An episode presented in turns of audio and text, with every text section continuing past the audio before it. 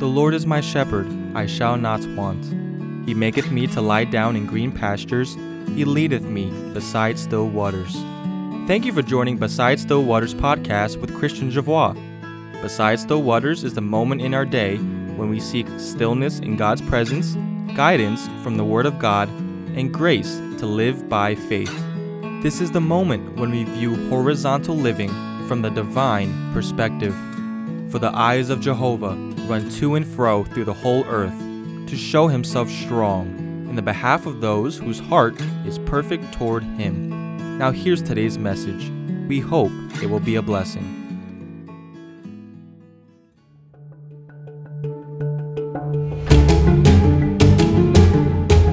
Ouch! Oh, go put a band aid on it. Welcome to Beside Still Waters, and this is our Put a Band Aid on It segment.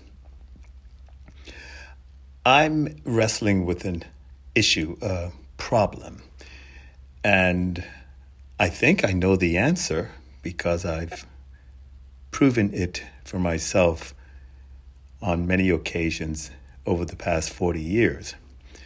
But I'd like to present it to you, and I want to caution you that it might be a little difficult to wrap your understanding around this notion. And once I explain it, you'll say, okay, that makes sense. Let me tell you the scriptures that present the problem. In 2 Samuel chapter 24, it tells us that the anger of Jehovah was kindled against Israel. And he moved David against them, saying, Go, number Israel and Judah. Now, this is a problem because the kings, the people were commanded in the law uh, to not number the people. And you'll find in the book of Numbers, for example, that the only acceptable time that the people should be numbered is when Jehovah caused and called Moses to number the people for specific reasons.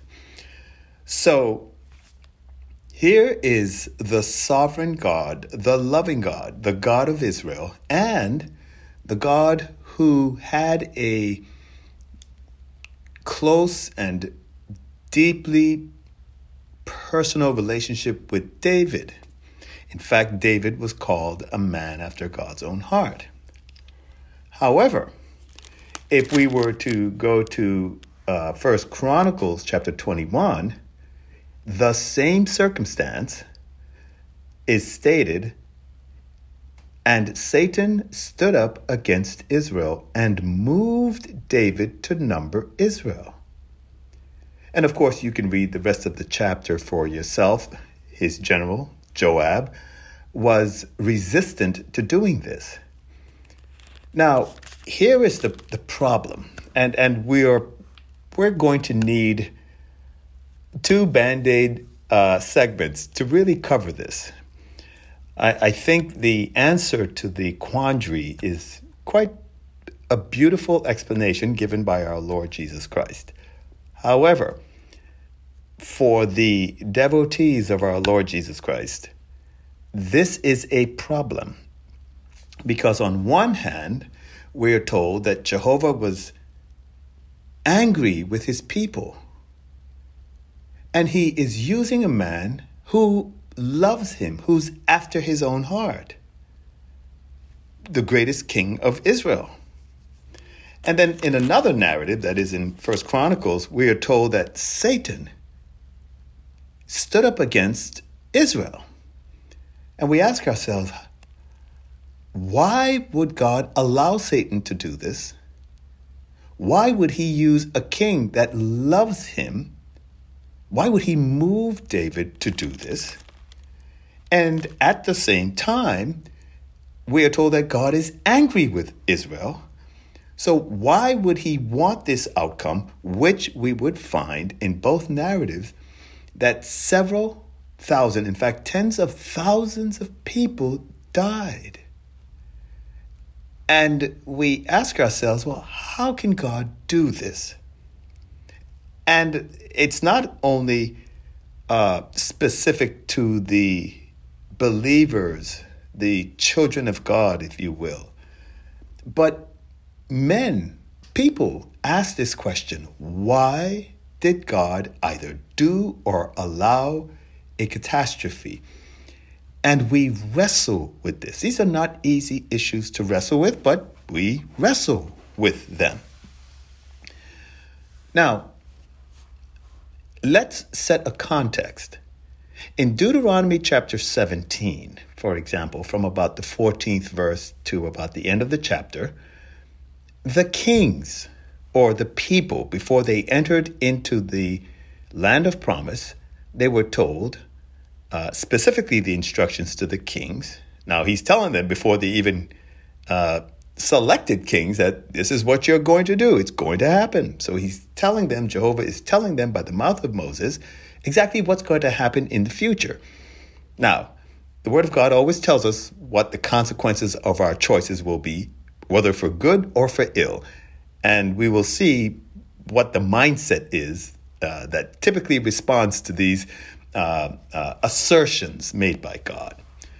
So he's telling them, you're, you're going to select a king. And then he gives a warning, or several warnings, that the kings should not multiply horses to themselves. So their objective should not be to intentionally build an army or alliances with other nations in order to increase their numbers. So that's multiplying horses. They should not multiply wives. So, although we see the practice of having concubines, and, and some of the kings had several wives, and Solomon perhaps broke all the world records in terms of the number of wives and concubines, they were commanded don't multiply wives. The kings were also commanded to write a copy of the law for themselves. So, from a practical perspective, they are reading and, and comprehending and stating to themselves exactly what Jehovah is speaking to them. And then, of course, they were told that they have to keep the law. And the objective for doing this, as stated through Moses, was to prevent the heart of the king from being lifted up. And the implied problem is pride, being lifted up as a result of pride and turn aside from God. Now, here's the problem with Saul and David, the first two kings. They were multiplying horses because, of course, both built an army. Saul perhaps was a little more guilty of this than David. David's uh, group grew as a result, and of course, he had very noble uh, soldiers with him, and and the disgruntled came to him, and he started out with a few hundred, and of course, that number grew. Both of them multiplied wives to themselves. David's first wife was Abigail, and he began slowly but surely to increase the number of his wives until by the time he became king of not only Judah, but Israel, he had several wives and Uh, several sons, lots of children. We are not told that either of them ever copied the law for themselves, but we knew that David was a man that meditated on the law. He certainly thought a lot and highly of his relationship with God and loved Jehovah but we are not told that they ever wrote a copy of the law for themselves. And based on their histories, we have to conclude they both, in very significant ways, did not keep the law. Now, the conclusion we can draw is well they didn't write a copy of the law they were you know they didn't pay attention to the multiplication of wives and and certainly of horses so right away, they're right out of the, the starting block, three things they did not do. And we have to ask ourselves a question well, evidently, the people who also were given the same commands were not careful to do that. But it gets worse. In 1 Samuel chapter 8, Samuel was one of the greatest judges of Israel. And at one point, the people came to Samuel in his old age and uh, they told him that they wanted a king like the nations. And Samuel was effectively told by Jehovah that they are not rejecting you, Samuel. They are rejecting me. They want to be like the nations. So, as Jesus said, he who is not for me is against me. And evidently, they were not for the, the structure of having a judge, a deliverer raised up by Jehovah at his choosing uh, springing out of their supplication to God. So when they prayed in their crises, God raised up a man who delivered them. And they didn't want that paradigm anymore. They wanted to be like the nations. They did not want Jehovah to reign over them. And Jehovah also told Samuel in so many words in, in that same first Samuel chapter 8 verses 5 to 8 that now Samuel you know exactly how I feel because they're rejecting you as well. So the people did not want the governmental standard that God was using for them in raising up judges. They wanted to be like their neighbors that they saw around them. And the kings who were selected, Saul being the first king and David the second king, and of course the successive kings, did not take heed to the injunctions given to them specifically as the head ruler, the top man on the totem pole, if you will. And this, these, uh, if you will, commands were a preventative from exercising self will over the will of God. And what do we have? Well, we now are looking at a circumstance in which God is moving David to number the people, which was something he commanded shouldn't be done. And then we see in another narrative that God is allowing Satan to influence David to number the people. And we say to ourselves, God is not just. My dear friends, when we go back to Genesis, Adam and Eve were told, In the day you eat thereof, of that which was forbidden, you shall surely die. And what did they do? They listened to the word that was contrary to the word of God and in the moment that they disobeyed, their eyes were opened, they knew they were naked, and ultimately hid themselves from God. And they died spiritually immediately, and several hundred years thereafter, they died physically. So the Word of God stood true. Now we add another component that's difficult for us, and that is how do we blend in free will versus the sovereign will of God versus his allowance to allow the forces of darkness to work freely in the realm of men? And we say that we are powerless against all these forces, but we are not. Because we are told in Deuteronomy chapter 29, verses 18 and 19, and this is after Israel had been given warnings before they went into the land. And Jehovah said by the mouth of David that the man whose heart turns away from Jehovah to other gods. Now he's saying to them, okay, this is a warning to those who decide I'm going to worship idols, and we're going somewhere with this. That if a man decides to think this way and decide within his heart, I'm, I'm going to serve idols, I'm going to serve Baal or whatever the, the, the national idols of the peoples are, the peoples of the land. He says that person has a root bearing gall and wormwood. And as I mentioned in the previous podcast, that wormwood was a plant that, uh, a very bitter substance that uh, sort of uh, uh minimizes the effect of pain. It bore gall. And this is what they attempted to give the Lord Jesus when he was uh, being crucified to uh, medicate against the pain, almost like uh, like morphine, if you will, but it minimized the pain. Uh, it drugged them for lack of a better word. So this substance, gall, was derived from wormwood. And Jehovah is saying the man who thinks like this, that he's going to serve God, other gods, a root of wormwood has sprung up from which gall will be extracted. He's going to be immune to the consequences of his choice, which ultimately will be to his detriment. And what this man is thinking to himself, man or woman, that he hears the curses that are outlined in this book if he goes after idols, and he concludes that that curse will not have an effect on him. He still blesses himself. He says, I'm going to walk in, in my own way, in my own self will, and I'm still going to have peace.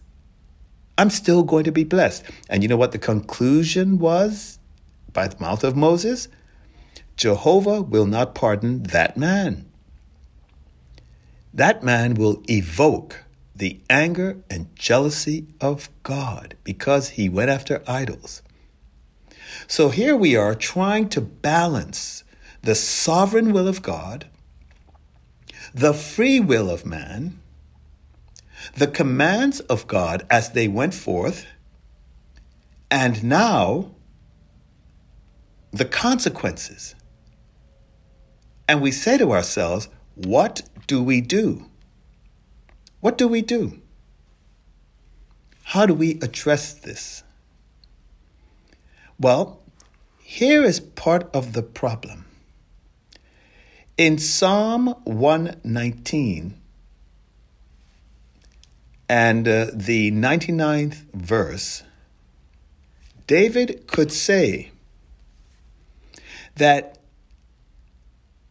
he has more understanding than all his teachers because Jehovah's testimonies are his meditation. So, how do I balance free will, divine sovereignty, consequences for disobedience? Why does God do what he does in the realm of men that appear to be capricious? punitive.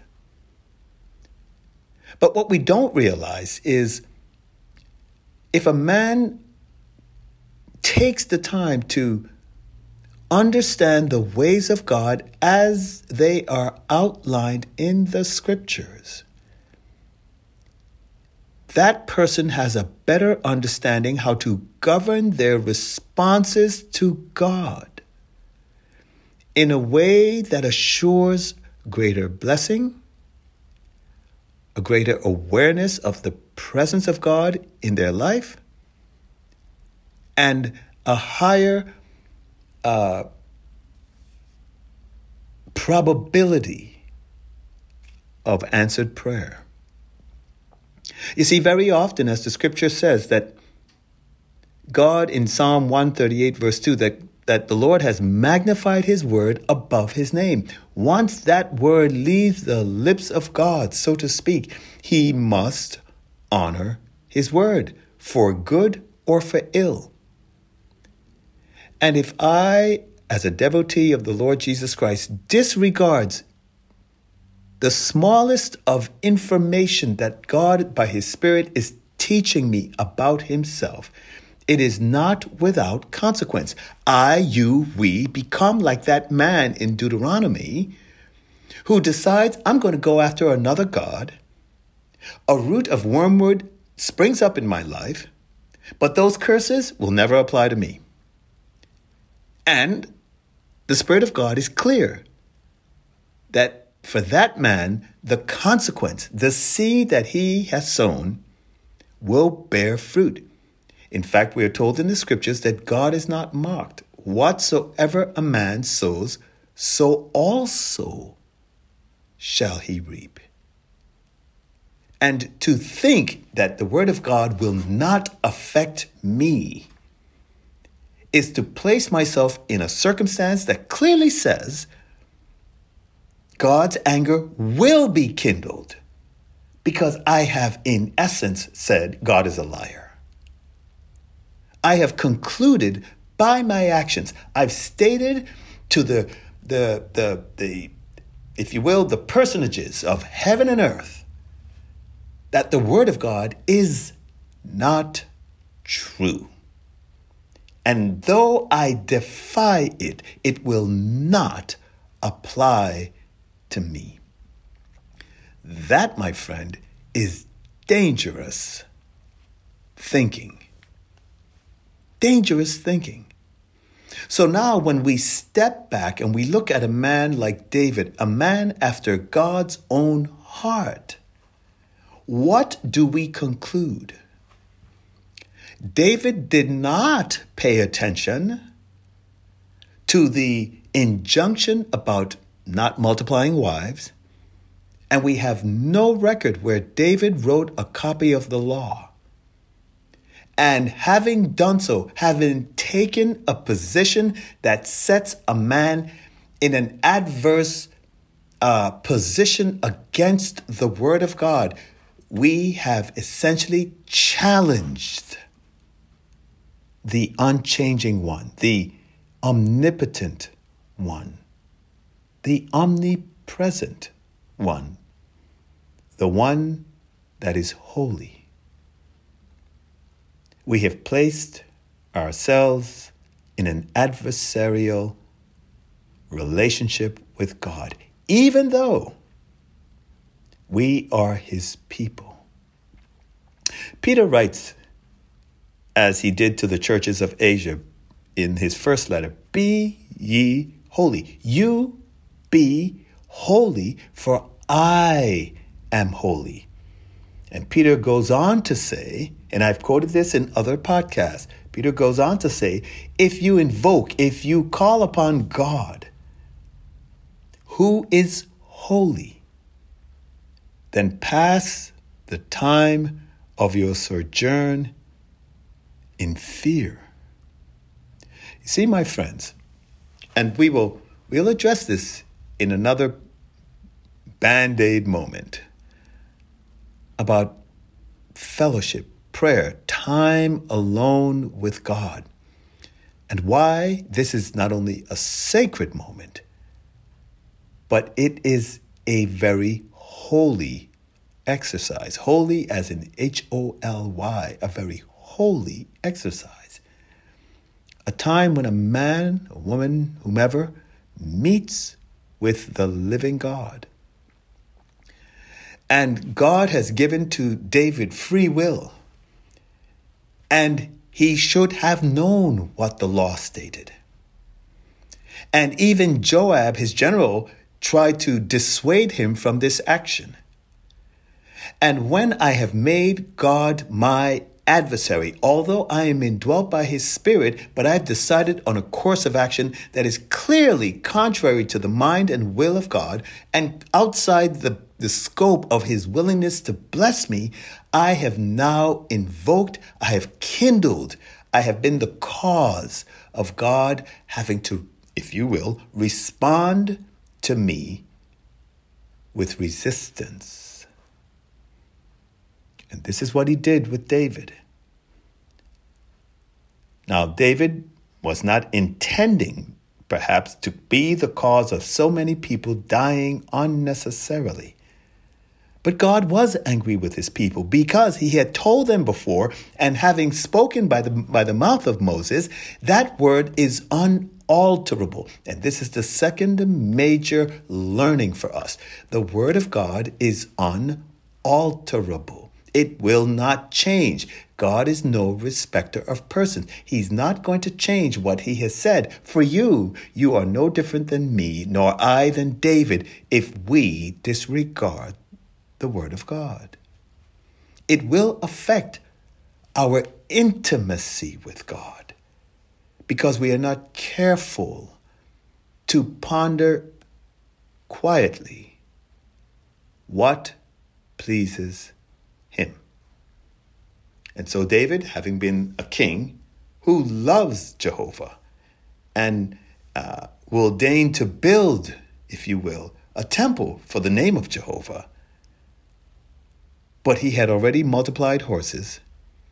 He was going to number the people, and Satan was allowed, was given free course to tempt David as Satan was uh, doing to Peter uh, during the time of our Lord Jesus' ministry. And Peter sought to prevent Jesus from going to Calvary. And that incurred an immediate rebuke by the Lord Jesus to say to Peter, Get from me, Satan. Get behind me. You don't savor the things of God. So the Lord Jesus set by his example that Satan has to be resisted. In fact, we are told in the uh, the beginning of his ministry in the Gospels when he fasted 40 days and 40 nights that his responses to Satan's attempts to cause him to act in self-will was it is written. The Lord Jesus established by his example what the man who is indwelt by the Spirit of God, what his response ought to be towards the enemy of our souls, Satan.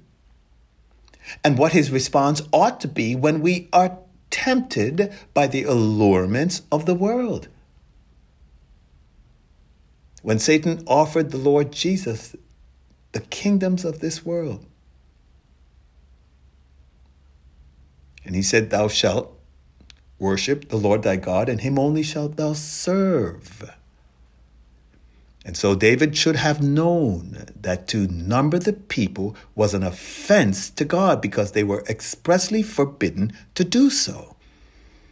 And given the fact that he was perhaps the most famous king of Israel, he had many wives and he also had concubines, which we learned when Solomon uh, raised up in defiance against his father and ultimately shamed the household by uh, if you will, sleeping with the concubines uh, in open view in Jerusalem. And so when we come to this matter of God allowing uh, uh, the forces of darkness, in this case Satan, he also said, and, and it's it's rather interesting if, if we were to go back to Proverbs, I think it's Proverbs chapter 16 and verse 4, it says that Jehovah has made all things for himself, yes, even the wicked for the day of evil, because God is sovereign, because God is holy. He reserves the right to govern all things according to his perfect will. But God is dealing with men who have free wills, and we often exercise our free wills in defiance of the express commands of God. So, what do we do with this? Well, here is our challenge. As the kings were told, for example, that they ought to uh, make a copy of the Word of God for themselves, they ought to copy the, the law personally to sit down and write it out line by line, word for word. In that process, they would be taking time to meditate, to think about what they were writing. And David himself, in the 119th Psalm, said in the 99th verse, I have more understanding than all my teachers for your testimonies are my meditations, the things that God has stated outright. And my pondering of those sacred themes is what opens my heart and mind and understanding more than all those who will teach me. Why? Because the Spirit of God will reveal to that devotee what pleases God. And my friend, at the end of the day, when I quiet my heart before God beside still waters, my primary objective is to understand what pleases God. It's a love relationship. It's like when a man and a woman have growing affections for each other. those interactions become sacred, become special. Or like David and Jonathan. They considered their friendship sacred.